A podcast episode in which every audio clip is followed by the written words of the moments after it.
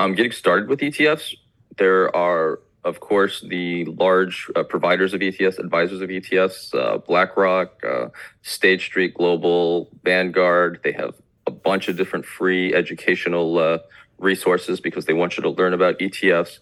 And I think that, but when you're first starting with ETFs, you should kind of look at what your objective is first and then construct the portfolio from there. So your objective, you know, your risk, and then look at what your components would be. On this episode of Early Bird, Christopher Day, CEO of Days Global Advisors. Christopher joins the podcast today to talk about ETFs to buy and avoid in the current market including a deep dive into why Christopher prefers to target ETFs that are uncorrelated to the market today. If you're an investor looking to stay on top of the latest market trends, then you're listening to the right podcast. This is Early Bird, and I'm your host, Stephen Lerner. Before we get to today's discussion, let me tell you how you can save time and beat the market through Early Bird a free daily email newsletter featuring commentary about the latest trends in stocks, cryptocurrency, and equity crowdfunding. Early Bird is designed to help individual and non professional investors stay on top of all of the critical investing trends. The newsletter is 100% free and is sent to your email box each weekday morning. Subscribe to Early Bird for free at www.earlybird.email. Once again, that's Earlybird email. And now, today's discussion. All right, Christopher, welcome to the Early Bird Podcast. How are you doing today? I'm good. How are you? Doing wonderful. Thank you very much. Today, we're going to be talking about the exchange traded funds, aka the ETFs, that investors should buy or perhaps avoid in the current market. But before we get to that, Christopher, in about 30 seconds or less, uh, how would you describe you and your, your background to our audience? Sure, sure. I've been a, a private portfolio manager for about 20 years, and uh, within the last uh, five, I've started to uh, kind of uh, become more of a public portfolio manager. And uh, we actually launched an ETF just this last month called the DGA Absolute Return ETF. And absolute return has always been my specialty because mm-hmm. I've constructed these portfolios for ultra high net worth and family offices. So, so real, real quick, what is absolute return, just so our audience knows? Sure, sure, yeah, um, that's always a great one. Absolute return is a way to look at the market. So when you look at the S and P and you look at your returns and say the market's up 17% and then you're up 18%. Well, you've beaten the S&P and you have a relative return of 1%. Uh, whereas if the market's down, you know, like it was last year, um, 18% or so, and say you were only down 17%, you had a relative return. You beat the S&P once again, but you're still down 17%. So absolute return looks at it completely different.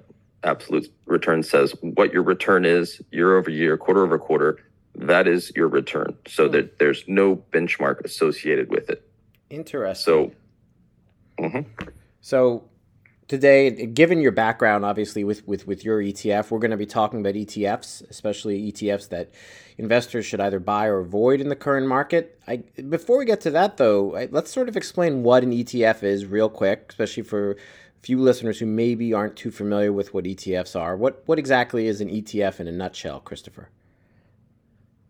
Sure, sure. That kind of goes with my background. So uh, my background was uh, in mutual funds, and then the evolution of the mutual fund is now the ETF. Whereas mutual funds, you got a diversified portfolio, but then you probably got priced once a day at the net asset value.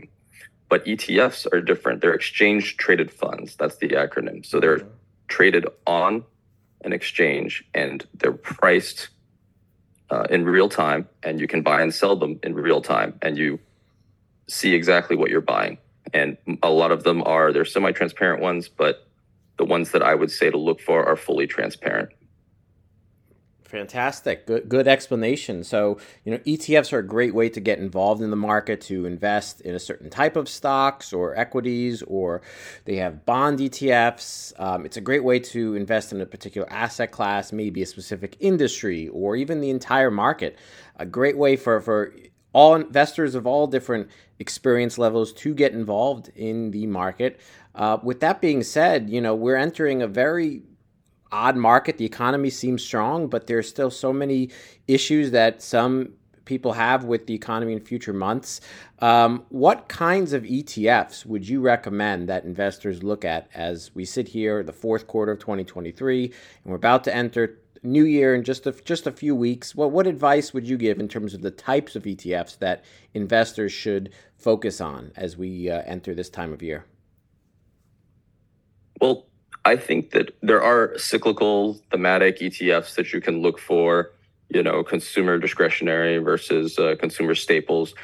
And there's always that that give and flow. But given the kind of uncertain environment that we've been in, um, I think that uh, it's probably best for investors to look for uncorrelated ETFs to the S&P because that is a way to increase your return without necessarily taking on more risk. And this goes back to the idea of absolute return. It was uh, Ray Dalio. He's the uh, founder of uh, Bridgewater Associates, uh, largest hedge fund in the world.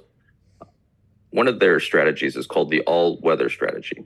And that is a strategy where they're picking different asset classes and they're looking for non correlation because non-correlation helps them reduce the risk. So I would tell your viewers to look for things that are non-correlated.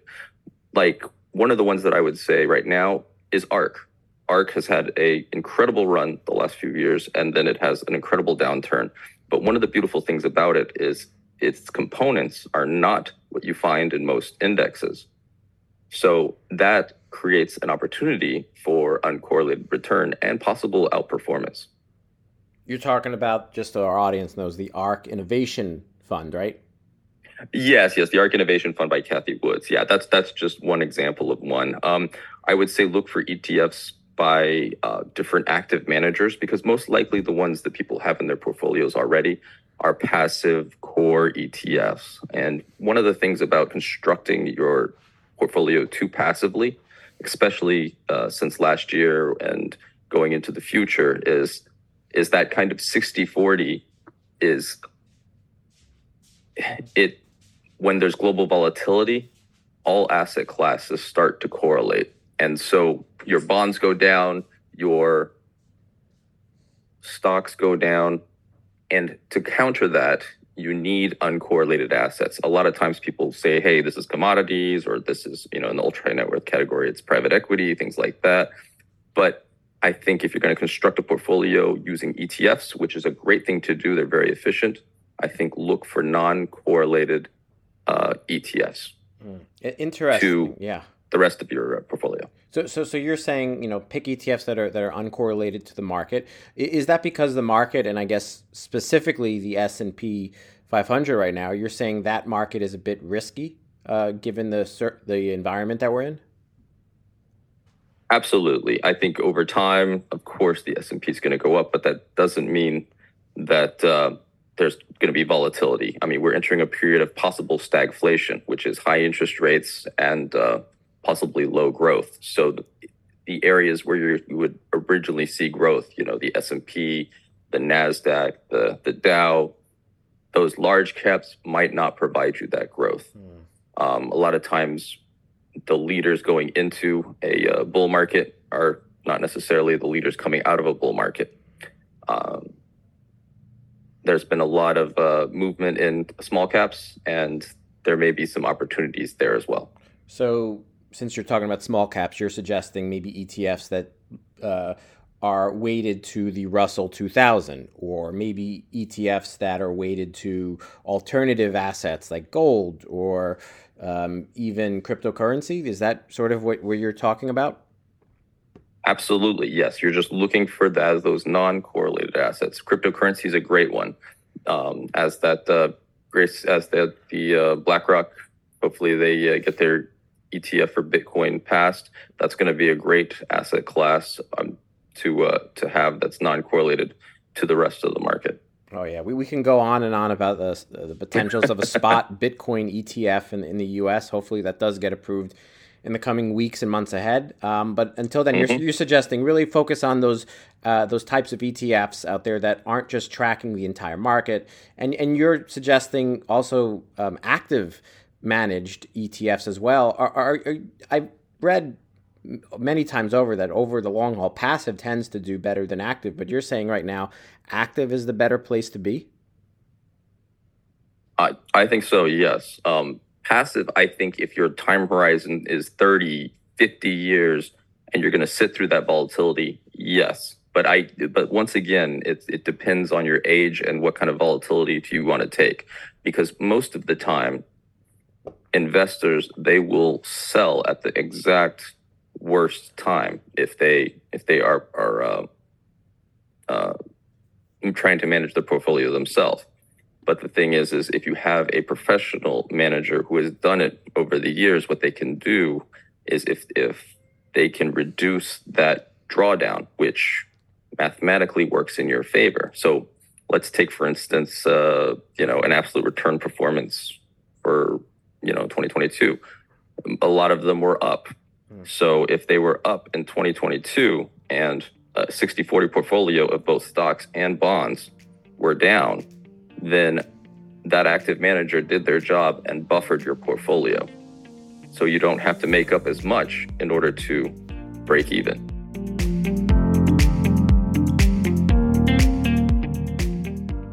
Interesting point.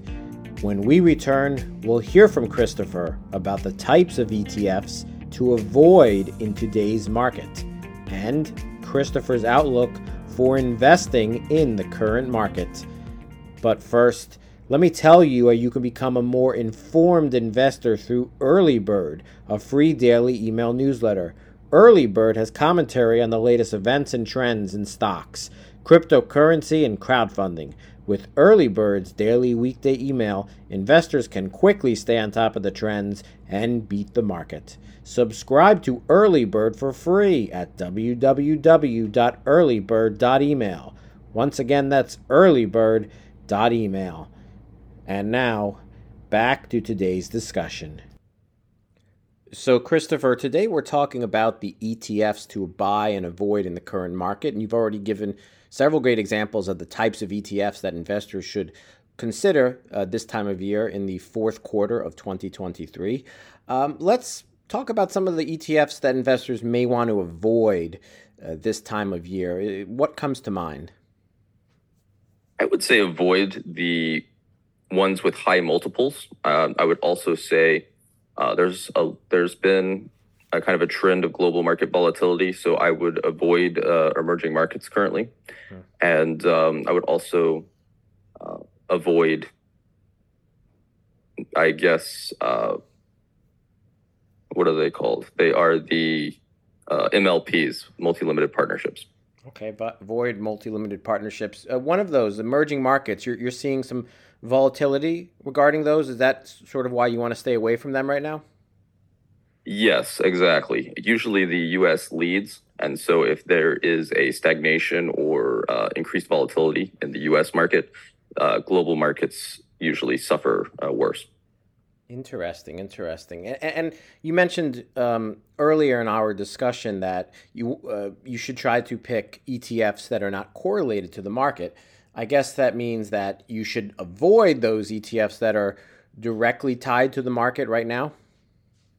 Exactly. You want to try to avoid it, if depending on how high the global market volatility is and uh, where we're at economically everything will start to correlate. But the thing is, is you know, in a period of where we're at right now, there's still there's still areas where there can be uh, overperformance and non-correlation that can reduce risk, but still offer uh, that ability to have some appreciation. Um, Ray Dalio's quote was, "If I have 13 uncorrelated assets, I've increased my return by fivefold and decreased my return by three. So it's pure math to have those uncorrelated assets, and that'll also help you to be able to withstand uh, any upcoming volatility. You're, you're right about portfolio diversification, and uh, just so our listeners are clear, any anything specific to your portfolio, to your investing decisions, please speak to a financial advisor uh, who could better guide you. We're just talking here pro- broadly, more for entertainment purposes. Um, but Christopher, um, you know, as we look at the market, you know, the economy is doing well, but there's still a lot of apprehension from investors. Going the ETF route is that a way for investors? To uh, stay involved with the market, especially the market which has questions today, without putting so much risk on it? Is that sort of the strategy here? Yes, correct, correct. Uh, one of the beautiful things about ETFs is that you can choose them by sector, you can choose them by asset class, you can choose them by theme, you can choose them, and you can pick your uncorrelated um, uh, assets. And one of the beautiful things about those uncorrelated assets and the reason why you want to do that is because of the rebalancing effect. So the rebalancing effect over time is you start to sell off the assets that are doing well and if they're not and buy the ones that have uh, underperformed and therefore you'll be able to slowly clip a return um, if you do it quarterly or so. Interesting. I'm sure your your listeners can can read more about it, but rebalancing over time has a very large effect on a portfolio manager's return. Absolutely, it does. It, it, it could definitely make a big difference over the long haul and help uh, strengthen a portfolio. Absolutely. Um, Christopher, what, what is your advice for investors who are new to ETFs? How how should uh, those investors get started with ETFs? Um, getting started with ETFs, there are of course, the large uh, providers of ETFs, advisors of ETFs, uh, BlackRock, uh, State Street Global, Vanguard. They have a bunch of different free educational uh, resources because they want you to learn about ETFs. And I think that, but when you're first starting with ETFs, you should kind of look at what your objective is first and then construct the portfolio from there. So your objective, you know, your risk, and then look at what your components would be. Mm-hmm. Okay, so that's that's sort of how you would sort of look at ETFs. Um, and I guess from a, a, broader sense, you know, in this current market, what, what is your take about where we are as, as investors? Is this still still a good time to be involved as an investor, even with so much uncertainty? It seems. Yes, I think uh, I was always taught that the best time to invest was yesterday, and the next best time is now. That, that is a great saying to go by. Uh, you you, uh, you always want to try to be connected to the market in some way. Um, cool, um, Christopher. Thank you thank you so much for coming on the Early Bird podcast and discussing um, ETFs, exchange traded funds, everything investors need to know about those, and specifically as we enter this current market, the types of ETFs to buy and to avoid. It's it's such a tricky subject. So thank you so much for for your incredible insights. But before we wrap up the podcast, Christopher, I just have one final question, and it's the most important question for today's discussion. That question for you, mm-hmm. Christopher, is if you have an unlimited supply of one thing for the rest of your life, what would it be? Time. Interesting. Why time? You didn't you didn't even hesitate for that one, but why time? Oh yeah, well in finance and, and in life, you know, the more time you have, time it's time value of money. You can you can create wealth, you can create anything else if you have enough time. Like say you're a baby, uh, you know, they used to have these things called baby bonds. Well, let's say if we were able to, which we are, but you know, that's a political discussion. If we were able to give every kid born five thousand dollar bond and invested it just in the S and P, not not even any more fancy investing they would have a retirement by the time they're uh, ready to retire. Oh, wow. And that's because of time. The power of the market and the power of time. Interesting. Yes, sir.